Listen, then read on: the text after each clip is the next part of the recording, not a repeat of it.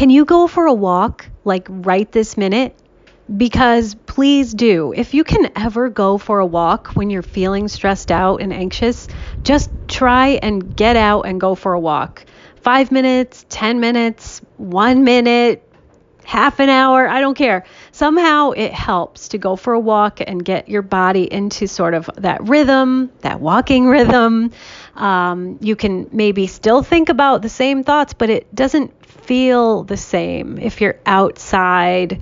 Um, and yeah, I would recommend going outside, not walking on a treadmill if you can uh, manage it. Um, but yeah, any weather. I mean, put on your raincoat, your umbrella, your snow pants, whatever you need. Get outside, take a walk, and it, it really can help your mind just calm down and relieve some of that anxiety. So get out there.